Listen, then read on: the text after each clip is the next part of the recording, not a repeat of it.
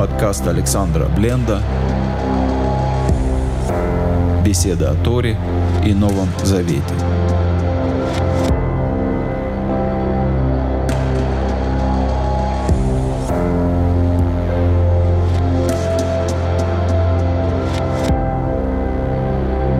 Шалом, дорогие друзья! С вами Александр Бленд. Мы с вами продолжаем говорить о жизни царя Узияу и о его царствовании. В прошлый раз мы читали его жизнеописание в 26 главе второй книги Деврей Хаямим, которая в синодальном переводе вторая книга Паралипоменон. В самом конце его жизнеописания мы читали а прочие деяния Узияу, первые и последние, описал Ишаяу, сын Амоца, пророк. Ишаяу сына Моца – это всем известный пророк Исаия. Вот как начинается книга самого Исаии.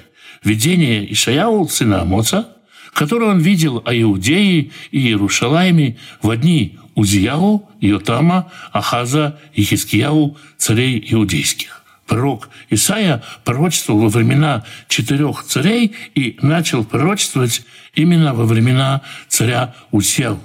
В шестой главе книги Исаии мы читаем, что он пророчествует после смерти Узияу. Значит, именно в первых главах мы можем прочитать о том, что пророк говорит о царе Узияу и его царствовании. Но прежде чем мы прочитаем первые главы Исаии, вторую, третью и четвертую главы, давайте прочитаем начало книги Амоса. Слова Амоса, что был одним из скотоводов Текоа, о том, что было ему видение об Израиле в дни Узьяу, царя Иудейского, и в дни Иеравама, сына Иваша, царя Израильского, за два года до землетрясения. Здесь мы узнаем о том, что в дни царя Узьяу было землетрясение.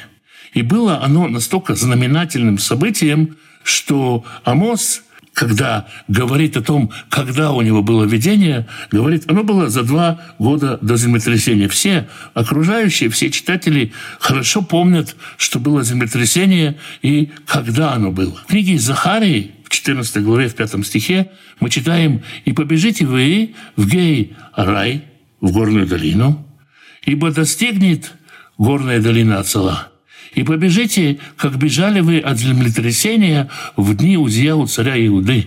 150 лет спустя после этого землетрясения это землетрясение еще помнят и могут приводить в пример. Видимо, это было очень сильное землетрясение.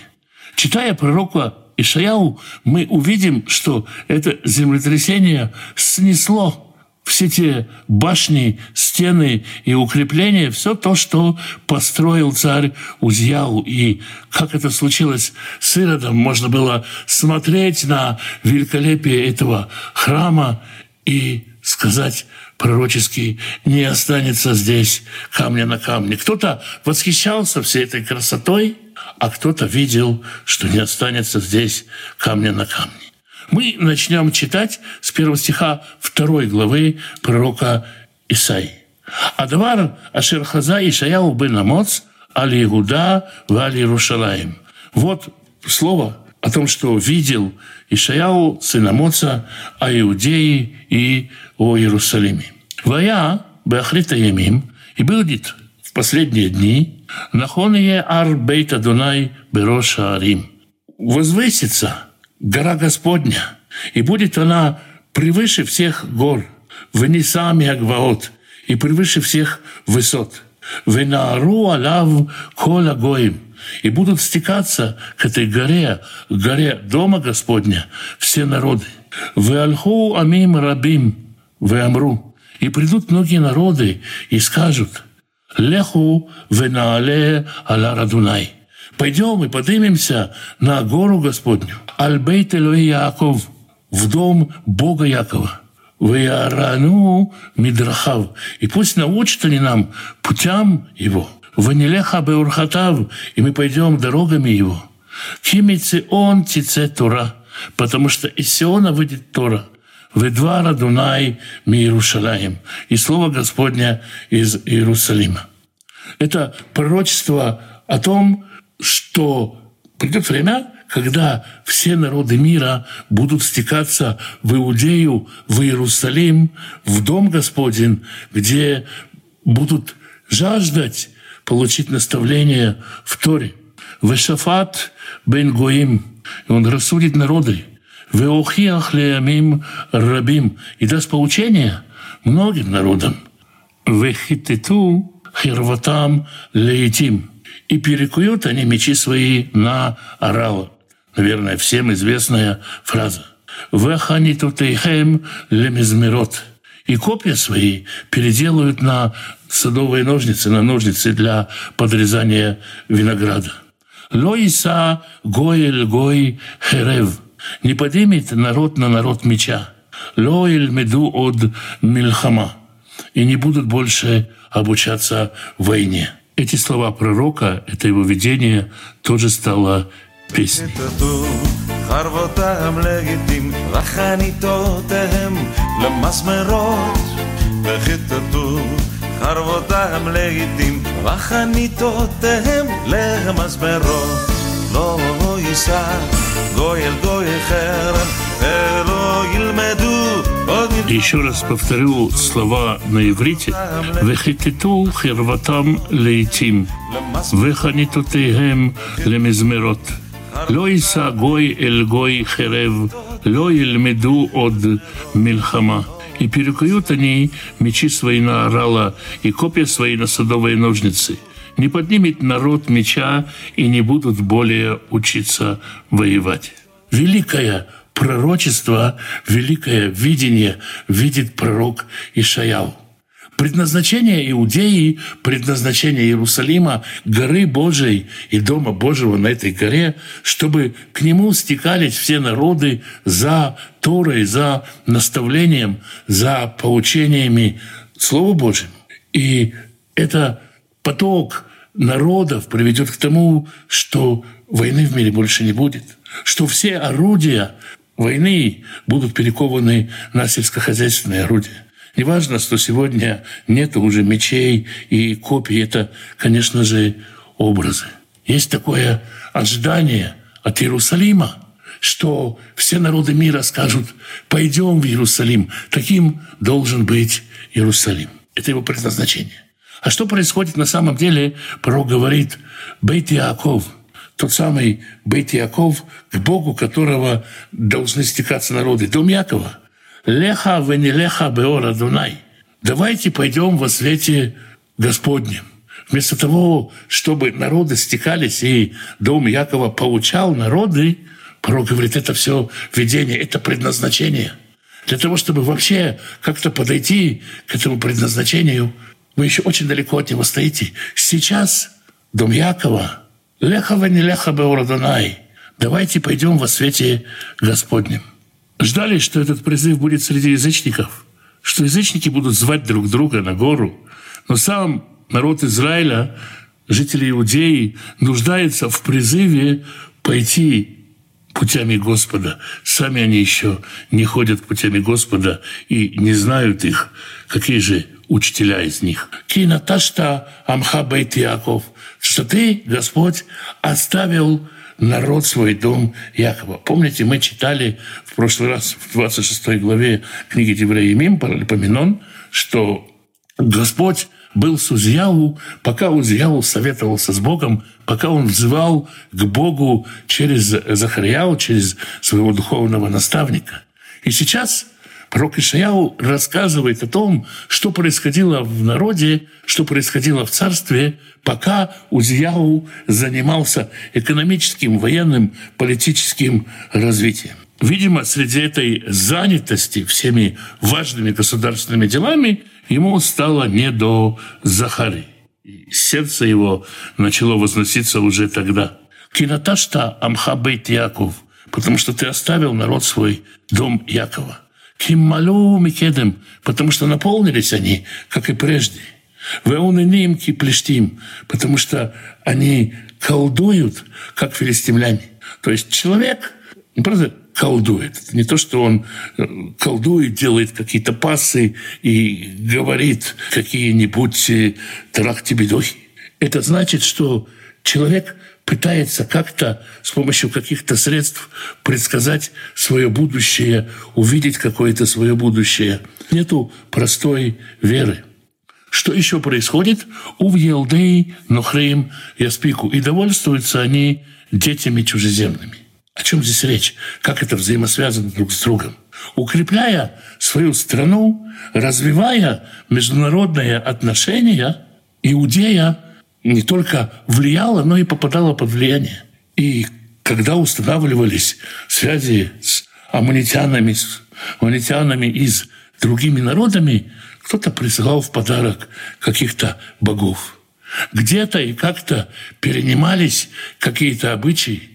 Люди смотрели на то, как ведут себя другие народы, и перенимали их обычаи, перенимали их традиции, брали их себе. И, что самое страшное для пророка, желая завязать дружеские отношения, породнялись с чужими народами, и дети росли как чужеземцы. Не то, что брали в жены чужеземок, а еще и позволяли им растить детей как чужеземцев. Это, с одной стороны, большой прогресс в международных отношениях.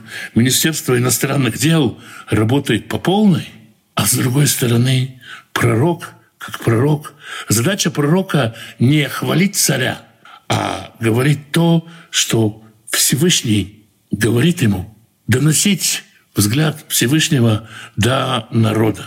В Этимале арцо кесев везав, и наполнилась страна его серебром и золотом. В Эйнкце леоцратав, и нет конца богатством ему.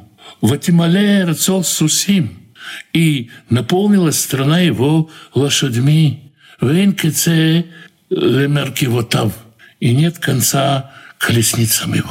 Что здесь плохого, казалось бы, полное процветание. Сколько раз здесь повторяется слово «и наполнилось», «и наполнилось», «и наполнилось». Страна процветает по полной.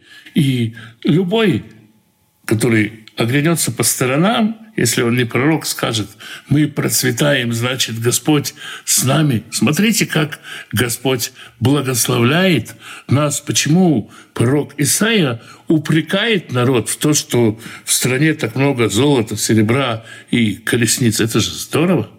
Помните, заповеди, которые даны царю, чтобы он не умножал женщин, не умножал золото и не умножал лошадей. Все эти заповеди нарушены.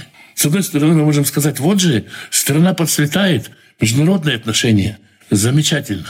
Экономика, да полно у нас серебра и золота. Ключевое слово через весь текст в Атимале – полнота. Полно золота, полно иностранных женщин.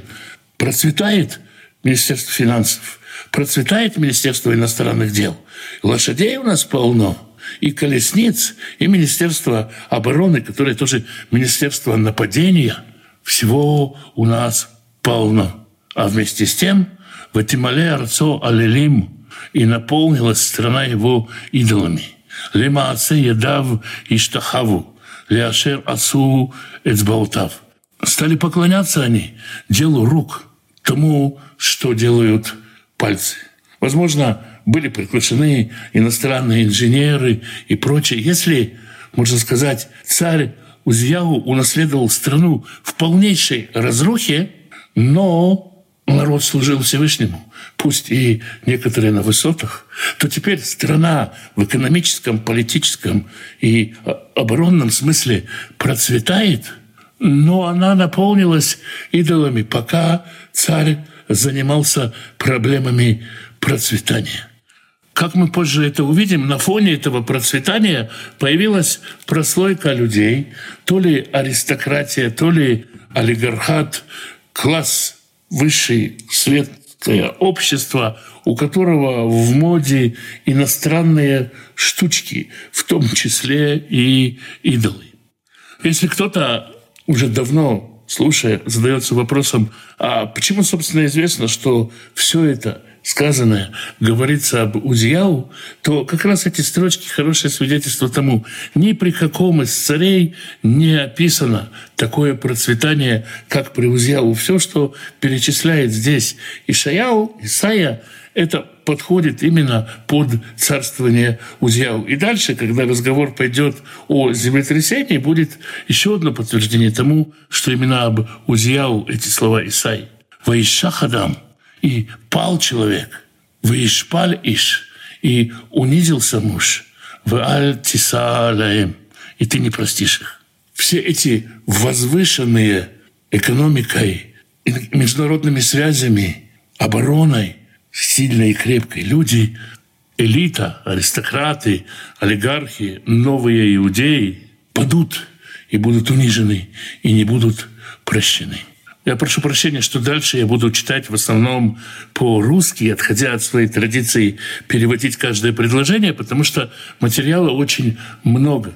«Войди в скалу и спрячься в опрах от ужаса перед Господом и от блеска величия Его. Гордость очей человеческих унижена будет, и поникнет надменность людей, и возвеличен будет один только Господь в тот день.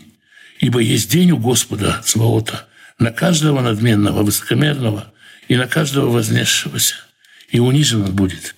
И на все кедры ливанонские, высокие горы, и на все дубы башанские, и на все горы высокие, и на все холмы возвышающиеся – и на всякую высокую башню, и на всякую крепостную стену.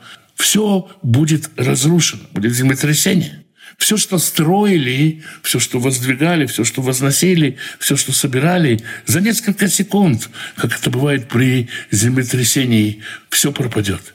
И на все корабли торжеские, это уже речь идет об экономике, о торговых связях, и на все вожделенные вещи, и все диковинки заморские, которые привозят – у царей есть традиция устраивать у себя кунсткамеры, музеи всяких причудливых, дорогих, интересных вещей, привезенных издалека. И аристократия, элита, сливки, общество, société générale, назови его по-французски, тоже любят всякие диковинные, дорогие вещи. Символ процветания, символ стабильности, достатка и превосходства над тем, кто не относится к этим сливкам общества. И унижена будет гордость человеческая, и поникнет надменность людей, и возвеличен будет один только Господь в тот день.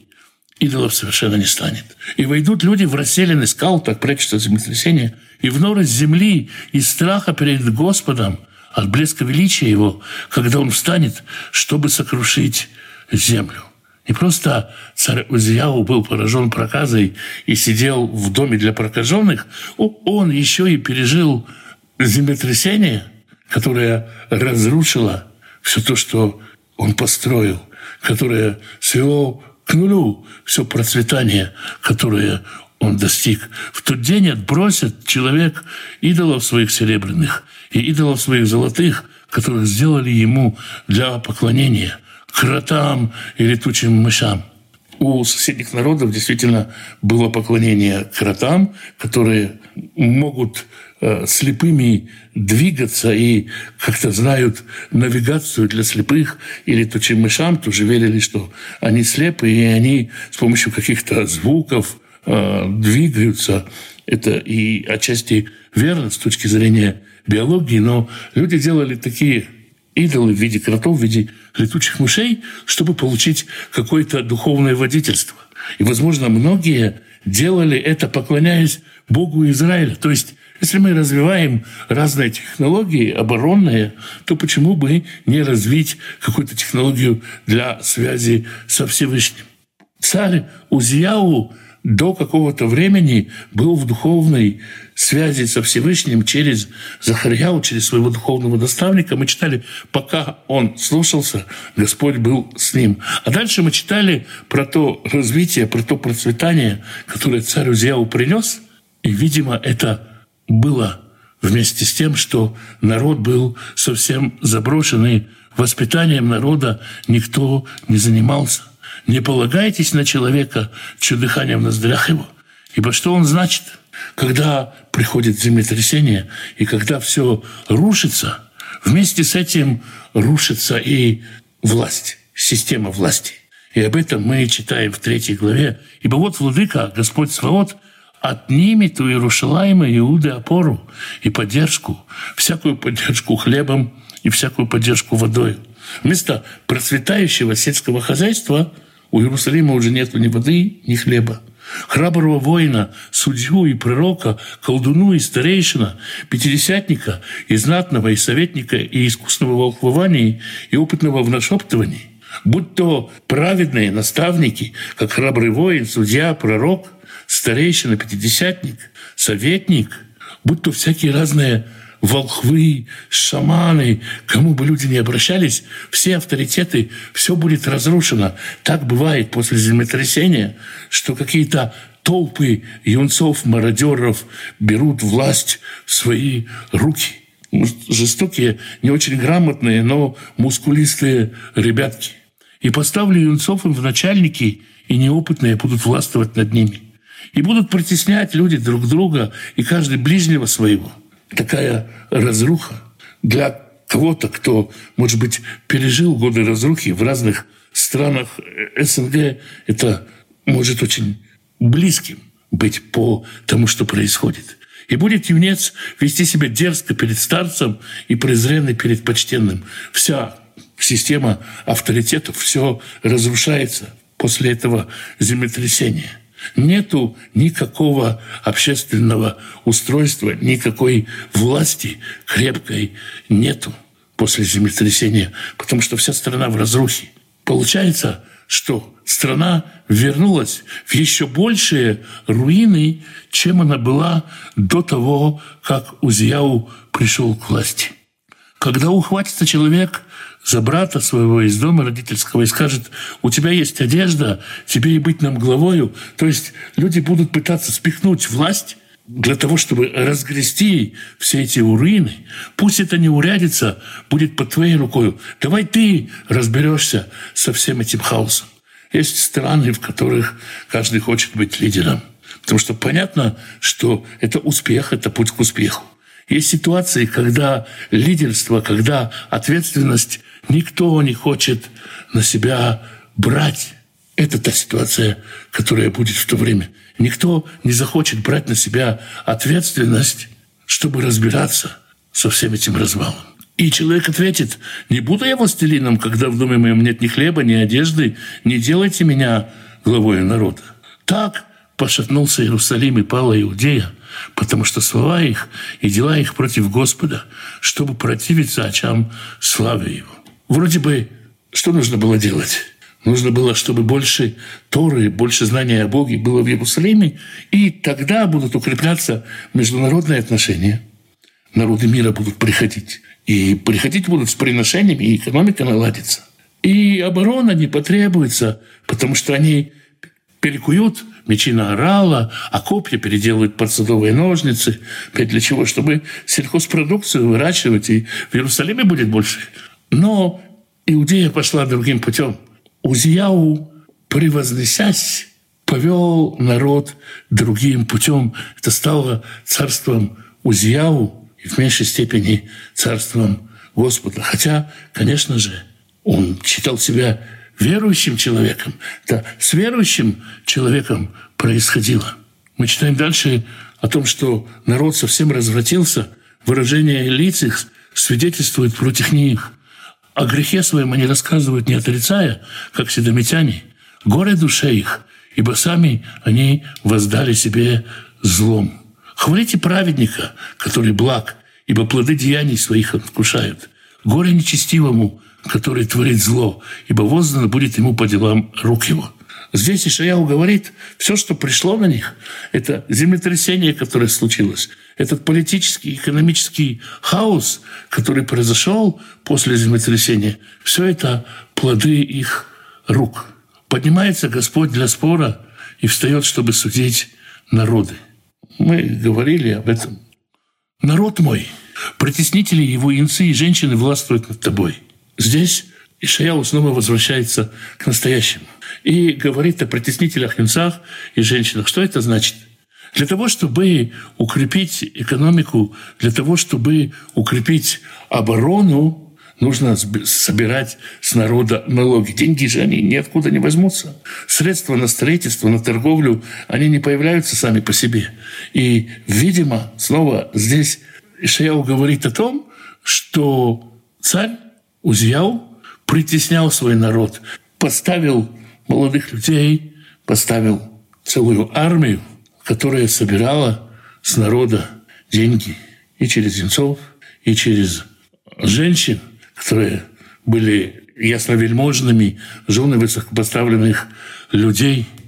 Часто такое происходит в больном, в неисправленном обществе, что жены богатых людей, снова жены аристократов, олигархов, жены элиты начинают командовать и начинают там, где можно, грабить то, что можно награбить под себя, пользуясь авторитетом своих мужей. И сынки, молодежь, дети этих самых олигархов, аристократов, те самые юнцы, которые так себя ведут.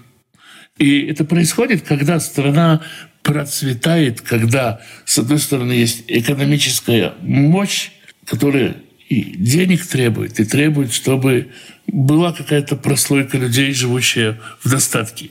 Она должна заботиться и о другой прослойке, но она этого не делает. Вожди твои вводят тебя в заблуждение и извращают тропу пути твоего.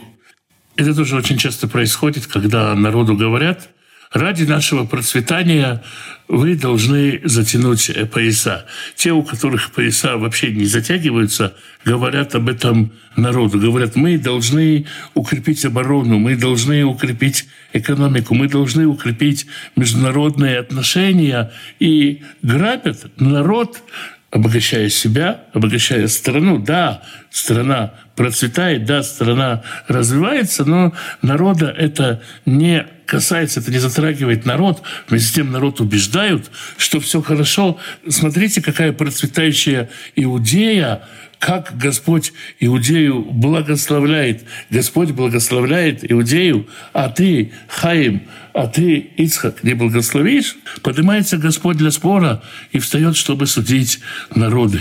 Господь встает на суд со старейшинами народа своего и с главами его. Это вы разорили виноградник, награбленный у бедняка в ваших домах. Все ваше процветание – это процветание только определенной прослойки населения. Так бывает. Бывает, что под процветанием понимается олигархат. Какая-то часть народа процветает, но есть огромный разрыв между богатым и бедным. «Зачем угнетаете вы мой народ и унижаете бедняков?» – говорит Господь Сваот. Обращаясь к царю иудейскому, к правителям Иудеи, Всевышний говорит, зачем вы угнетаете мой народ? В этот момент, когда бедняки, притесняемые, Всевышний имена бедняков называет своим народом. Не вы, олигархи, не вы, политики, народ мой. Вы угнетаете мой народ, бедняков. Дальше идет э, пророчество о дочерях Циона, женах новой элиты царства Узияу, олигархов. Обратите внимание, что во всех этих главах, где Ишаяу говорит о Узияу, как мы уже увидели, нет критики в адрес священства, только в адрес государственной политики. И сказал Господь, за то, что возгородитель дочери Циона и ходят, вытянув шею и подмигивая глазами, выступая плавную поступью и бренча украшениями ног своих, поразит Господь проказою теме дочерей Циона. Здесь явная параллель и с царем Узьяу. Дочери Циона, девушки в те времена надевали особые парики, вкладывали в сандали себе благовония, чтобы, когда они стучат ножками, э, облачко приятного запаха выходило из сандалий, и браслетики на ногах звучали звонко. Все это очень красиво, все это очень Хорошо, вообще хорошо, когда женщина украшает себя, плохо, когда этим она показывает свое богатство и выделяется над другими, не такими уж богатыми женщинами. Как это и обычно в Писании, здесь Господь не против украшений, а против демонстрации своего богатства и превосходства через украшения. Поэтому поразит Господь проказываю темя дочерей Циона. Есть прямая связь с царем Узьяу. И обнажит Господь срам их. В тот день отнимет Господь великолепие украшений для ног, эти браслеты, сеток э, для волос. Да, своеобразные такие парики. И полумесяц. Полумесяц – это такое украшение в виде полумесяца, которое опускалось на лоб и которое было в виде сережек, подвесок, браслетов и покрывал вуали для лица, головных повязок и запястий, и лент для волос, и украшений на груди, особые украшения, которые прикреплялись на сосцы, чтобы они остро торчали из-под одежды – и которые надевались под э, грудью, древнее подобие пушапа, уже интимная сфера женской одежды. И амулетов, перстней, носовых колец, нарядных одежд, покрывал и платков, и кошельков, зеркал, и дорогих тканей, и нарядных уборов, и тонких накидок. В общем, весь гардероб э, женщины богатой, аристократки или жены олигарха, той, которая превозносится над бедными, все ее нечего надеть, будет у нее забрано. И всю уходовую косметику Всевышний у нее не только заберет, но и обратит.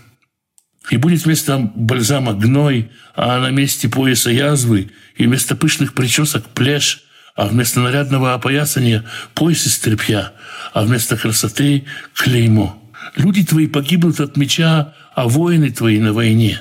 И будут скорбеть и горевать входы врата Циона, и опустевший будет сидеть на земле. Поскольку придет землетрясение и будут разрушены все оборонительные сооружения, ничто не защитит Иерусалим. Поскольку не придут народы мирно в храм учиться Торе, не перекупкуют они на орала свои мечи, они придут с этими мучами чтобы убивать жителей Иудеи.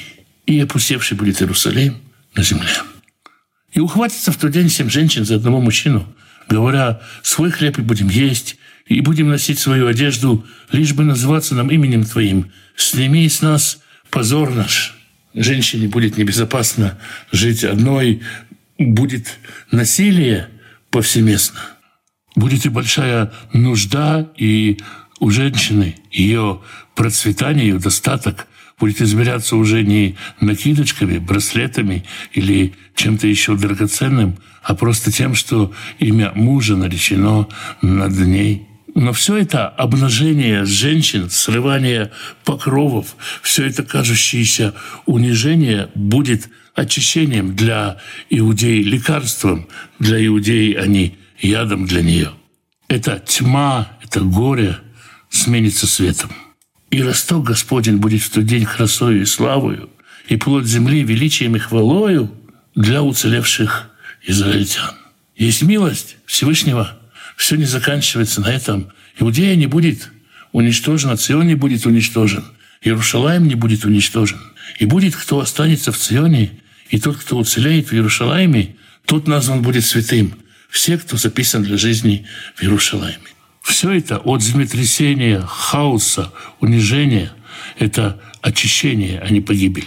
Когда омоет Господь скверну с дочерей Циона и смоет с Иерушалайма кровь невинную духом суда и духом истребления. Все это снимание покровов с женщины, все это обнажение слабости Иерусалима, все это для того, чтобы омыть его. И Господь, великий Творец, неба и земли, смоет скверну, дословно омоет нечистоты, омоет испражнения дочерей Циона, то есть умоет дочерей Циона. Все вот эти подробности, может быть, излишние, о женском гардеробе, о женщинах вообще, заканчиваются тем, что пророк говорит Господь, омоет испражнение, омоет нечистоту дочерей Сиона, то есть самой нежностью, самой чуткостью умоет их это огромная забота о женщине. И, может быть, такое доскональное перечисление все, что мило женскому сердцу, все ее накидочки и браслеты, может быть, с осуждением, но Господь смотрит на дочерей, видит, что им дорого, и готов омыть их нечистоты. Сам Творец неба и земли, царь царей, готов омыть нечистых дочерей своих. Духом суда и духом истребления. Да, это будет очень жестко, но это будет омовение и очищение. Все это происходит не потому, что Господь отказался от Иерусалима. Все это происходит потому, что Господь заботится о Иерусалиме, и Господь хочет, Господь ждет, что то пророчество, которое мы читали в самом начале о народах, стекающихся в Иерусалим, оно осуществится рано или поздно. И сотворит Господь над всем местом горы Цион – и над всеми собраниями на ней облако и дым днем и сияние пылающего огня ночью. Что это нам напоминает? Это нам напоминает путь народа Израиля по пустыню. То над всей славой будет покров, и будет шатер днем для тени от зноя, сука, шатер, как в пустыне, и убежищем, и защитою от ливня и дождя. Господь словно возвращает народ в пустыню для очищения, для очищения от всей этой нечистоты, от всего того, что с ним случилось, от всего того, что с народом произошло. Господь возвращает его в пустыню, возвращает его в шатры, возвращает его в поход, где впереди есть огненный столб и облако, которое защищает от зноя. В пятой главе есть как бы набор выводов, которые пророк Ишаяу делает из анализа этой ситуации. Как по списку, проходя по основным проблемам современному обществу, Ишаяу говорит «Горе вам, горе вам, горе вам», называя, обличая проблему за проблемой. И эта глава заслуживает отдельного изучения. Да и хорошо бы всего Ишаяу изучить подробно. Но я бы хотел остановиться на 18 стихе из 5 главы. «Горе вам, влекущее грех вервами, суетности и вину, как канатами тележными. Горе тем, кто как веревками притягивает к себе грех. Говорящие, пусть он поторопится, пусть ускорит деяние свое, чтобы мы увидели, и пусть приблизится и настанет день, совет святого Израилева. Тогда мы будем знать. Есть люди, которые ждут, что вот-вот, вот-вот придет день суда. И говорят, ну скорее бы, скорее бы этот день пришел. Мы увидим тогда, потому что мы хорошие, они плохие, всем станет ясно, что мы хорошие, а они плохие. Пророк Амос говорит, тоже 5 глава, 18 стих, «Горе тем, кто жаждет дня Господня. Зачем он вам день Господень? Это мрак, а не свет. Как если бы кто бежал от льва, а медведь навстречу ему, и пришел он уже домой, и, перясь рукой свою стену, укусила его змея. Ведь день Господень — это мрак, а не свет, и мрачен он, и в нем нет проблеска.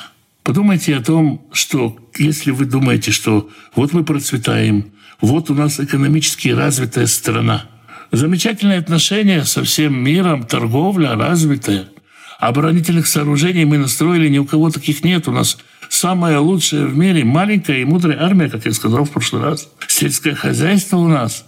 Да мы заставили цвести пустыни, башни построили в пустыне. У нас везде сельское хозяйство. Ах, какая большая клубника у нас растет, какие у нас апельсины, как мы процветаем. Скорее бы день Господень, чтобы он уж только окончательно разобрался со всеми окружающими народами. Вот тогда мы отпразднуем по-настоящему. Пророки говорят нам, не всегда, если ты ждешь Дня Господнего, этот день будет тебе во благо.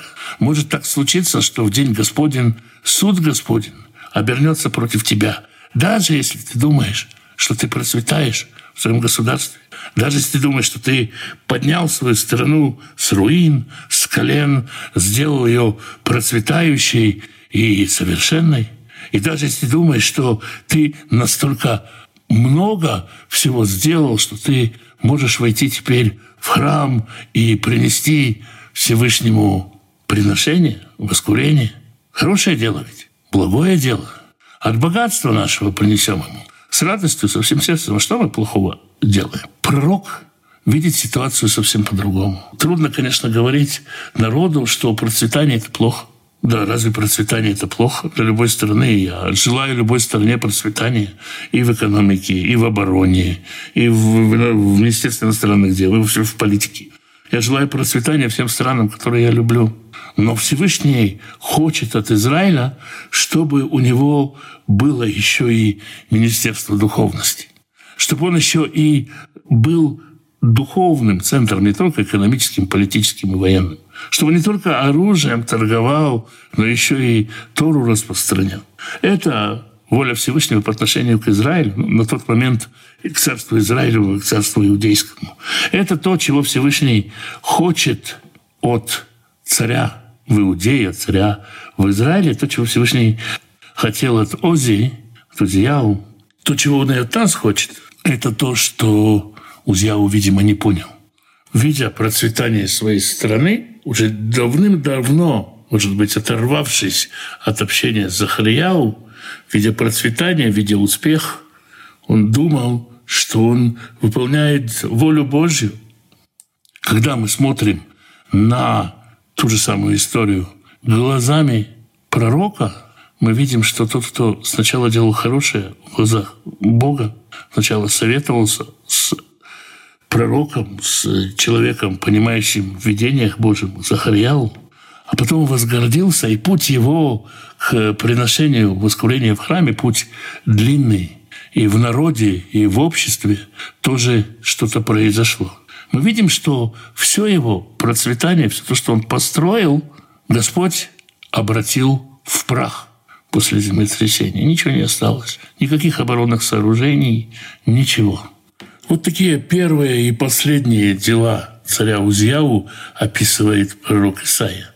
Мы читаем у пророка, что сбудется обетование. Мы читаем у пророка, каким должен был быть Иерусалим. Узьяу пошел другим путем, поэтому с ним случилось то, что случилось. И я думаю, что после прочтения Ишаяу стало понятней, как и почему это случилось. А мы на этом с Божьей помощью остановимся. Святой Благословенный благословит всех тех, кто изучает Его Слово, ищет Его воли, ищет Его лица. Святой Благословенный благословит вас и семьи ваших мужей ваших и жен ваших, сыновей ваших и дочерей ваших, внуков и внучек, правнуков и правнучек. Святой Благословенный благословит родителей ваших, пап и мам, бабушек и дедушек, прабабушек и прадедушек. Берегите их, любите их. Святой Благословенный благословит нуждающихся в пропитании, даст достойную работу, чтобы было время на общение с семьей, на изучение Писания, чтобы в доме был достаток, избыток, возможность помогать другим и желание помогать другим. Святой Благословенный благословит и исцелит больных, даст мудрости врачам исцелять. Святой Благословенный поддержит и укрепит тех, кто сопровождает больных. Святой Благословенный даст мир в семьи, которых нет мира, примирит отцов и детей, мужей и жен, братьев и сестер. Святой Благословенный благословит вас и дома ваши, и всех, кто с вами, всем изобилием своих бесконечных благословений. С вами был Александр Бленд. Спасибо, что вы меня слушаете.